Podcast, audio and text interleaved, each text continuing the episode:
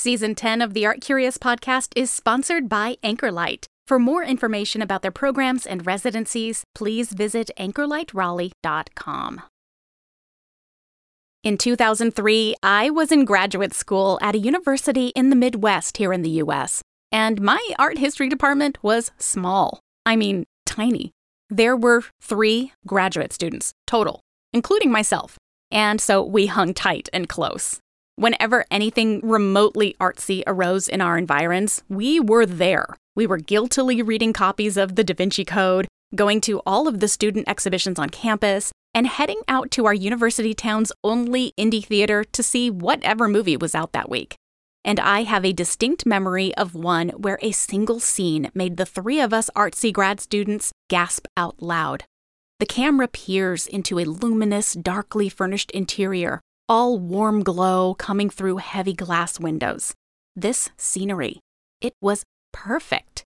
It was, is, an interior by Johannes Vermeer, the great Dutch Baroque painter who specialized in these gorgeous domestic interiors and other genre scenes, and wasn't terribly prolific, completing only around 50 or so paintings during his lifetime, only about 35 of which have survived today. But by God, this movie brought us in the 21st century into Vermeer's home. And if there is one thing that this film, Girl with a Pearl Earring, got right, it was this. So, belated and ongoing kudos to the film's cinematographer, Eduardo Serra. But this movie, based on the popular historical novel of the same name by Tracy Chevalier from 1999, presents us with an incredible tale that interweaves the artist's biography with that of a young maid named Griet, whom, we are led to believe, was the inspiration and model for Vermeer's most beloved painting. But is this truly how it all went down?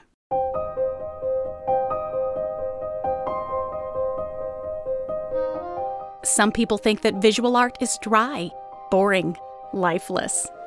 But the stories behind those paintings, sculptures, drawings, and photographs are weirder, more outrageous, or more fun than you can imagine. In this season, season 10, we are going to dig deep on some great art historical facts and fictions. In this episode, we are welcoming Johannes Vermeer to the stage for the very first time on our podcast. Does his elegant girl with a pearl earring really portray a maid from his household? This is the Art Curious Podcast, exploring the unexpected, the slightly odd, and the strangely wonderful in art history. I'm Jennifer Dasal.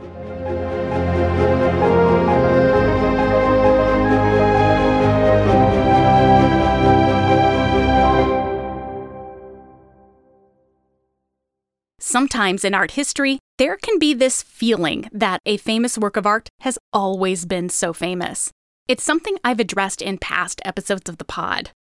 As we learned with the Mona Lisa, for example, that famous work of art was always a draw at the Louvre, but it really didn't explode into the iconic stratosphere until the early 20th century.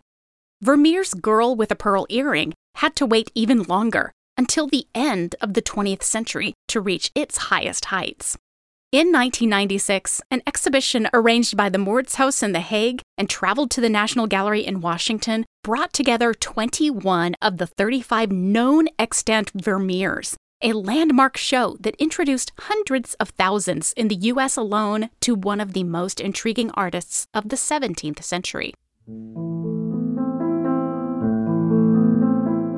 The story of Vermeer's ups and downs in art history is a familiar one, especially when we are talking about diverse artists. But the ravages of time can attack a white male artist too.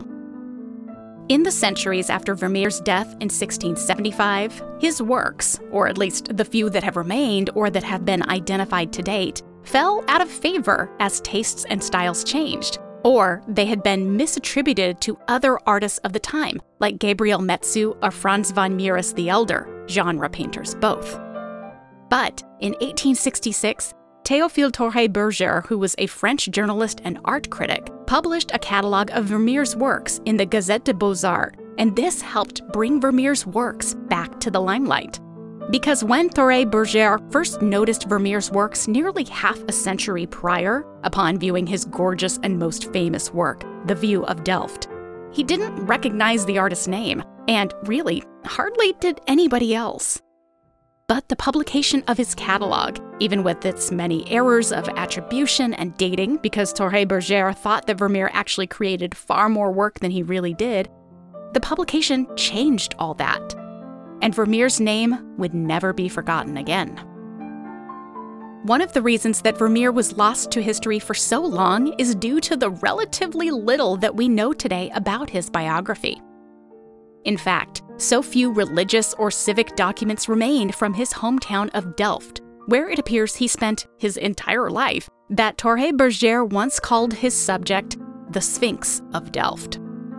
Vermeer, for all we know, was born in Delft sometime in about 1632. We don't have a record of his birth, but we do know that he was baptized on Halloween, October 31st of that year. So chances are good that he was probably born that fall, either September or October. His family was lower middle class, and his father, who was both an innkeeper and an art dealer after apprenticing as a silk worker in his youth, struggled along mightily.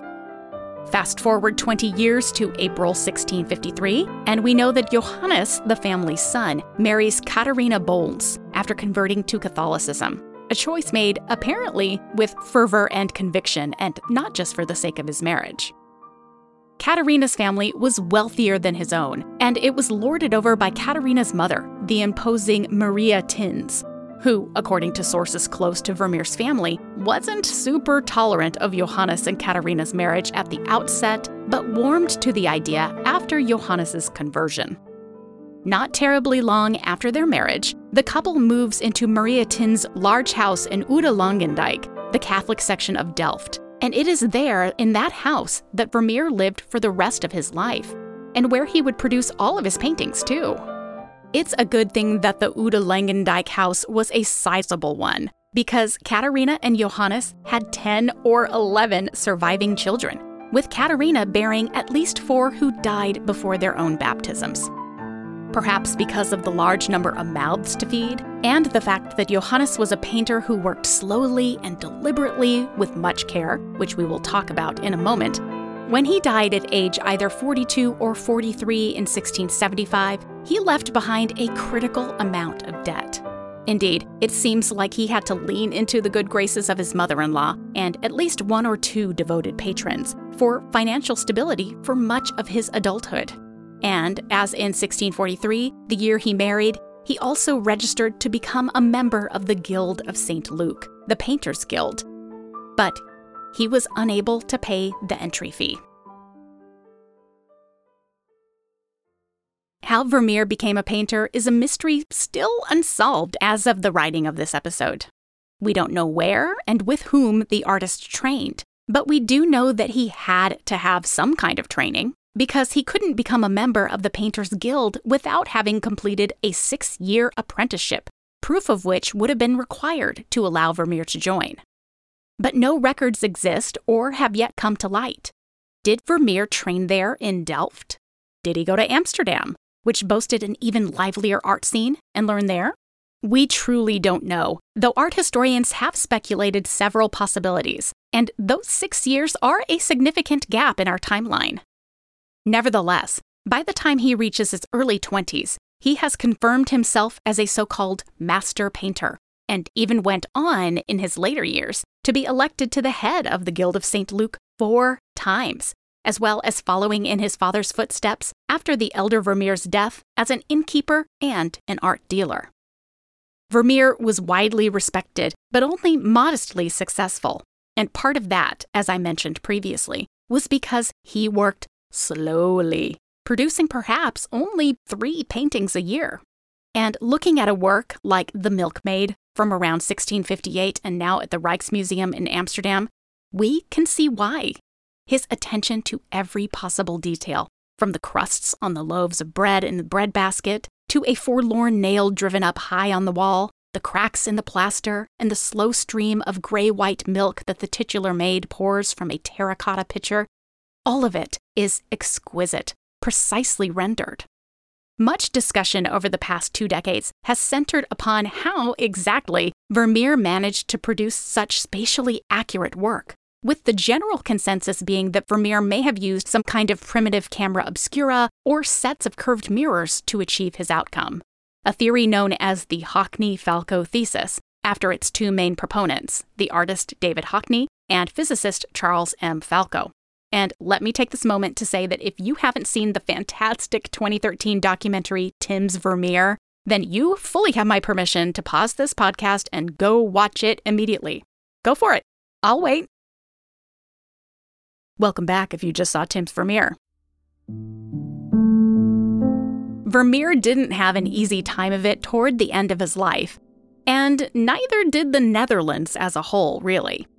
The Dutch were embroiled in a war with France, the Franco Dutch War, from 1672 through 1678. And in that same period, about 1672 to 74, they were also at war with England in the so called Third Anglo Dutch War.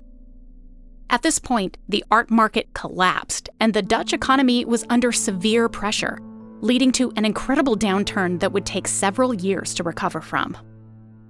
When Vermeer died in December 1675, his widow wrote to their creditors, petitioning them for debt forgiveness. The letter still survives today, and Katerina heartbreakingly describes her husband's death, noting, quote, During the ruinous war with France, he not only was unable to sell any of his art, but also, to his great detriment, was left sitting with the paintings of other masters that he was dealing in. As a result, and owing to the great burden of his children having no means of his own, he lapsed into such decay and decadence, which he had so taken to heart that, as if he had fallen into a frenzy, in a day and a half, he went from being healthy to being dead. Unquote. So, the life of Johannes Vermeer, not the happiest one, but also not the most detail filled one either which meant that he is the perfect person around whom a novelist like Tracy Chevalier can arrange a narrative and fill in the gaps with a delectable and gripping tale. We'll be getting into Girl with a Pearl Earring and its book and film adaptations right after this break from our sponsors. So come right back.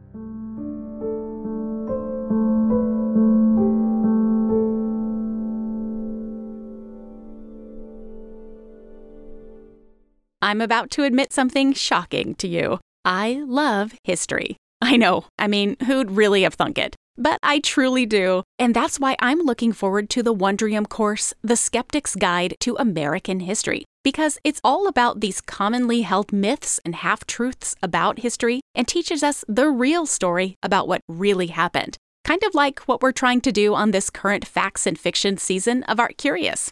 Wondrium's curated library makes lifelong learning fun. Their engaging videos are full of mind blowing content that cover every topic you've wondered about, and you can dive into documentaries, travelogues, tutorials, and so much more. I think you might love learning about the facts and fictions of American history as much as I did, and so you can check out The Skeptic's Guide to American History and the thousands of other videos that Wondrium has to offer.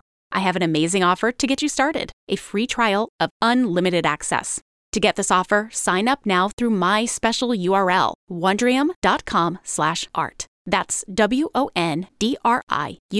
dot com slash art. Get Wondrium, one of my favorite streaming services where you can learn all about whatever you want, whenever you want. Wondrium.com slash art.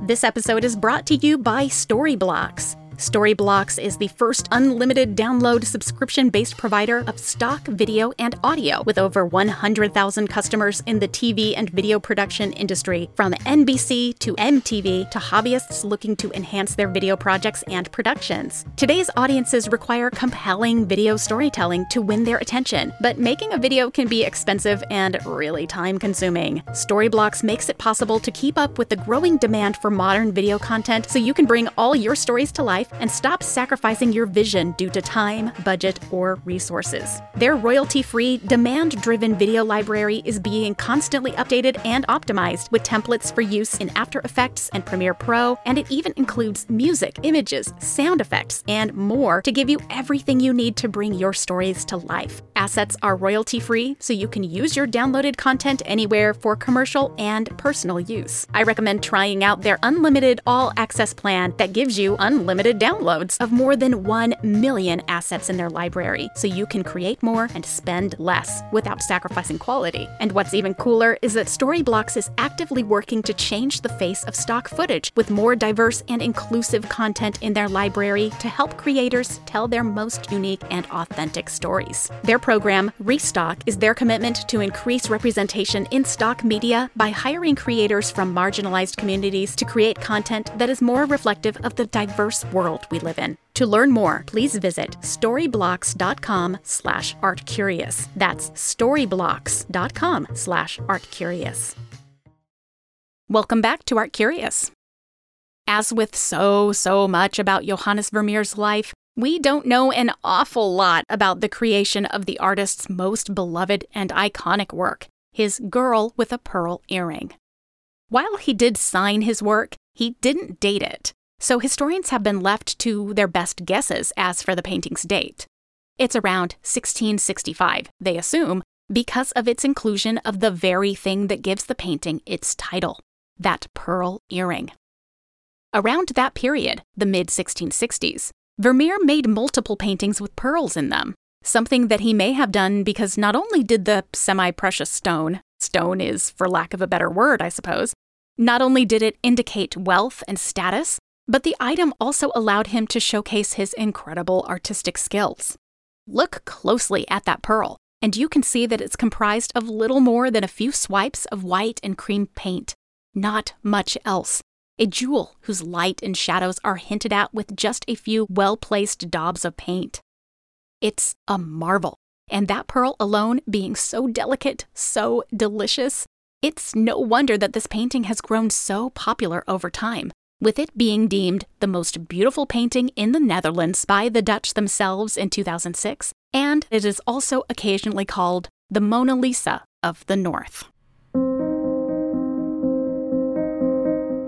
But as we discussed in the first episode of this season on the Mona Lisa, sometimes even the most iconic and fictionalized works are portraits of real individuals. Mona Lisa, we think, is a portrait of Lisa Gherardini, the wife of a Florentine merchant named Francesco del Giocondo. If the girl with the pearl earring is the Mona Lisa of the North, is she then also a portrait of a real person? That's the question that novelist Tracy Chevalier attempts to answer in her fictionalized account of the painting's origin and its subject matter. And please note, some spoilers for the book are about to follow. Girl with a Pearl Earring, published in 1999, follows the life of Griet, a young woman who enters the Vermeer household as a maid, where she isn't treated all that wonderfully by Vermeer's wife and some of their children, though Vermeer's mother in law, Maria Thins, comes off rather sympathetic in this portrayal. Vermeer himself is nearly as mysterious as his real life counterpart, appearing distant and obsessed with nothing but his work. A painter who eventually comes to understand Griet's worth from an artistic standpoint after he notices her own creative bent. Griet watching the colors of clouds as they pass above in the sky. Griet arranging vegetables by color, Griet removing an item from an arrangement for a still life to make the composition stronger, and so forth. In time, Griet becomes Vermeer's ad hoc assistant and confidant, a job that, while intellectually stimulating for her, also comes in conflict with her regular job helping to manage the Vermeer household. And, of course, Griet's beauty is noted. Not originally by Vermeer, but by one of his wealthy clients, who becomes obsessed with Griet and eventually sexually assaults her. The patron wants a portrait of himself done with the maid at his side, kind of like a trophy. But Vermeer demurs, offering instead to paint two separate pictures one of the client with his family, and one of Griet. And thus, Girl with a Pearl Earring was born. A painting that requires Griet to dress in a particular manner with those stunning pearl earrings which, according to the tale, belonged to Vermeer's wife.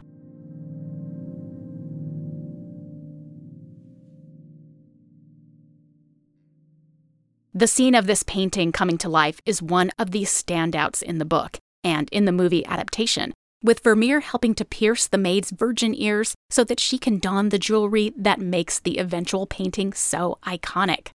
And though the relationship between Vermeer and Griet is mainly of master and servant, or even artist and assistant, there's just enough of a frisson between them to suggest that one of them, at the very least, has some repressed romantic feelings for the other. Yet, of course, a relationship between them would never happen. When it's discovered that Griet, a servant, wore these expensive jewels, the Vermeer household is thrown into chaos, and Vermeer's wife fires Griet. It's an unjust and sad ending to Griet's career with the household, especially because Vermeer himself comes across as a coward, unable to stand up to his wife to declare that it was under his urging that Griet wore those titular earrings.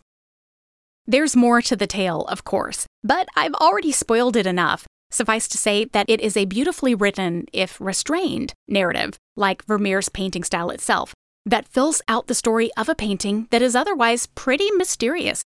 We don't know who the woman is, if she was a real life woman who modeled for Vermeer.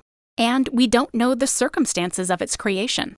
And that's what actually makes the book and the movie successful. That they fill in those gaps where we don't have a lot of historical detail. But that doesn't mean that it is anything but a fictionalization. Take, for example, the wealthy client who assaults Griet. He's actually based on a real person, too Vermeer's primary patron, a man named Pieter van Ruijven, but Chevalier uses him as a villain to serve her plot. No shade at all there, by the way. This is what novelists can do. She uses the very broad strokes of real historical figures like Vermeer, Katharina, and Maria Thins to build her story. But Griet, it seems, is an entirely fictional character, not necessarily built on a particular person. What else is fictional in the portrait of Girl with a Pearl Earring? It turns out a lot. And that's coming up next, right after this quick break.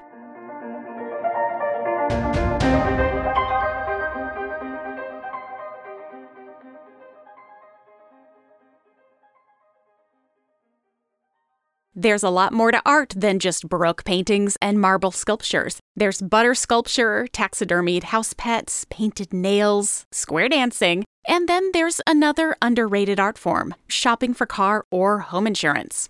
Once this took artists hours or even days to find their perfect policy, but now you can discover your policy masterpiece in minutes with The Zebra. The Zebra compares home and car quotes from every major insurance company in under five minutes, giving you all the facts you need to make the right decision. It is the fastest way to find the right coverage at the right price, all from a provider whom you can trust. In fact, the Zebra saves people an average of $922 a year on home and auto combined. That's more than most macaroni artists can make in a lifetime. I know how hard it is to find and bundle your insurance, so having the opportunity to find it all in one place is truly a time saver. Get the perfect home or auto policy quote today. Compare quotes for free and start saving at thezebra.com/art. That's thezebra.com/art. This episode of Art Curious is brought to you by BetterHelp. There have truly been times in my life where I've needed some assistance to figure out what I wanted from life and how to find the happiness I deserved. And that's why I turned to BetterHelp. And BetterHelp is here to help you too. With BetterHelp, a professional can assess your needs and match you with a licensed professional therapist with whom you can begin communicating in less than 48 hours. And it is so convenient because you can connect from wherever you are in a safe and private online environment environment, and you can message, call, or video chat with your therapist, all instead of commuting somewhere and sitting uncomfortably in a waiting room. And BetterHelp also makes it easy to find the right therapist for you. Whether you're looking for help with depression, anxiety, trauma, grief, LGBT matters, self esteem, or anything, and you don't have to limit yourself to someone who works near your home. Believe me, I've used BetterHelp and it is so easy, and I loved my counselor I connected with. And even if I didn't, it would have been so easy and free to change counselors if I wanted. It's confidential, convenient, professional, and affordable, and financial aid is available. BetterHelp is not a crisis line or a self help line. It is professional counseling done securely. And check this out so many people have been using BetterHelp that they are recruiting additional counselors in all 50 states. As an art curious listener, you're important to me, and so I want you to start living a happier life today. By visiting our sponsor, BetterHelp, you'll get 10% off your first month of counseling by visiting betterhelp.com slash artcurious. Join over 1 million people who have taken charge of their mental health. That's at betterhelp, H-E-L-P dot com slash artcurious. Welcome back again to Art Curious. So, Griet, we've established, is an entirely fictional person, not modeled on anybody with a historical basis. And so, truly, the same can be said about Girl with a Pearl Earring. Most historians believe that this work is an example of a popular format in the Netherlands in this period, a type of work known as a tronie. The term tronie extends from the Dutch word meaning face and was often a painting that was used as a type of experimentation for facial expressions or elaborate costuming. Lots of artists in Flanders and Holland during the 17th century created these tronies. And once you start looking for them in Northern Baroque art, you will see them everywhere. In the works of Frans Hals, Judith Leyster, Jan Lievens, and one of the masters of the tronie, a man who transformed his own appearance frequently to inspire his own tronies, Rembrandt. While tronies were sometimes created to work out the details of expression or physiognomy, they also sometimes were used to play with interesting character types, like a beggar, a drunk person, a musician, and so forth. Take Rembrandt's self portrait in an Oriental attire, a work from 1631 and now in the collection of the Petit Palais in Paris. Here, the young Rembrandt provides us with a full length study of himself dressed in an exuberant plumed turban and fur stole, standing with his right arm cocked and his left draped over a walking stick. Essentially, he's playing a role here, using himself as a guinea pig for characters who might have occupied one of his many biblical paintings, as the term Oriental here mostly just referred to any number of distant lands that seemed unbelievably exotic and fantastical to the Dutch at the time. Though many ongoing skirmishes with the Ottoman Empire during this period may have also brought Turkish attire and accessories to front of mind. It's very probable that Vermeer was interested in all things exoticizing too, and that Girl with a Pearl Earring is one of his takes on this subject matter a tronie of a young girl in exotic dress bearing some priceless jewels.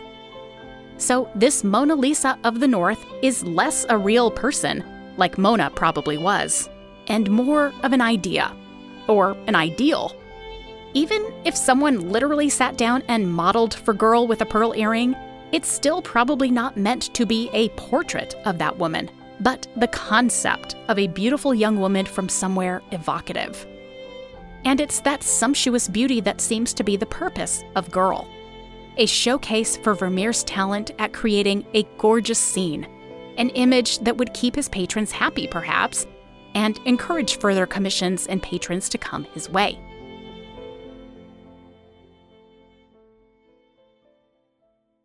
It might not be as romantic or dramatic a tale as the one that Tracy Chevalier so deftly spins, nor that Colin Firth and Scarlett Johansson portray in the film adaptation. But the result is stunning, breathtaking still, after four and a half centuries.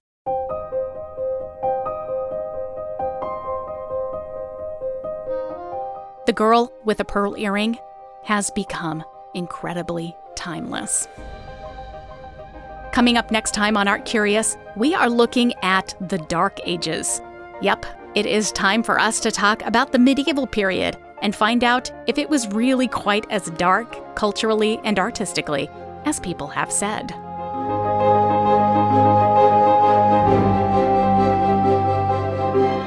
Thank you for listening to the Art Curious podcast. This episode was written, produced, and narrated by me, Jennifer Dasal.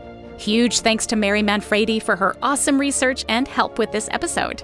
Our theme music is by Alex Davis at alexdavismusic.com, and our logo is by Dave Rainey at daveraineydesign.com. Our podcast services are provided by our friends at Kabunki. You can listen to their show Subgenre, a podcast about the movies. Season 1 is out now. Visit subgenrepodcast.com for more details. The Art Curious podcast is sponsored primarily by Anchorlight. Anchorlight is a creative space founded with the intent of fostering artists, designers, and craftspeople at varying stages of their development. Home to artist studios, residency opportunities, and exhibition space. Anchorlight encourages mentorship and the cross pollination of skills among creatives in the Triangle. Please visit anchorlightraleigh.com. The Art Curious podcast is also fiscally sponsored by VAE Raleigh, a 501c3 nonprofit creativity incubator. To find donation links and for more details to our show, please visit our website, artcuriouspodcast.com. And we are also on all the socials at ArtCuriousPod. Check back with us soon as we continue to explore the facts and fictions of the unexpected, the slightly odd, and strangely wonderful in art history.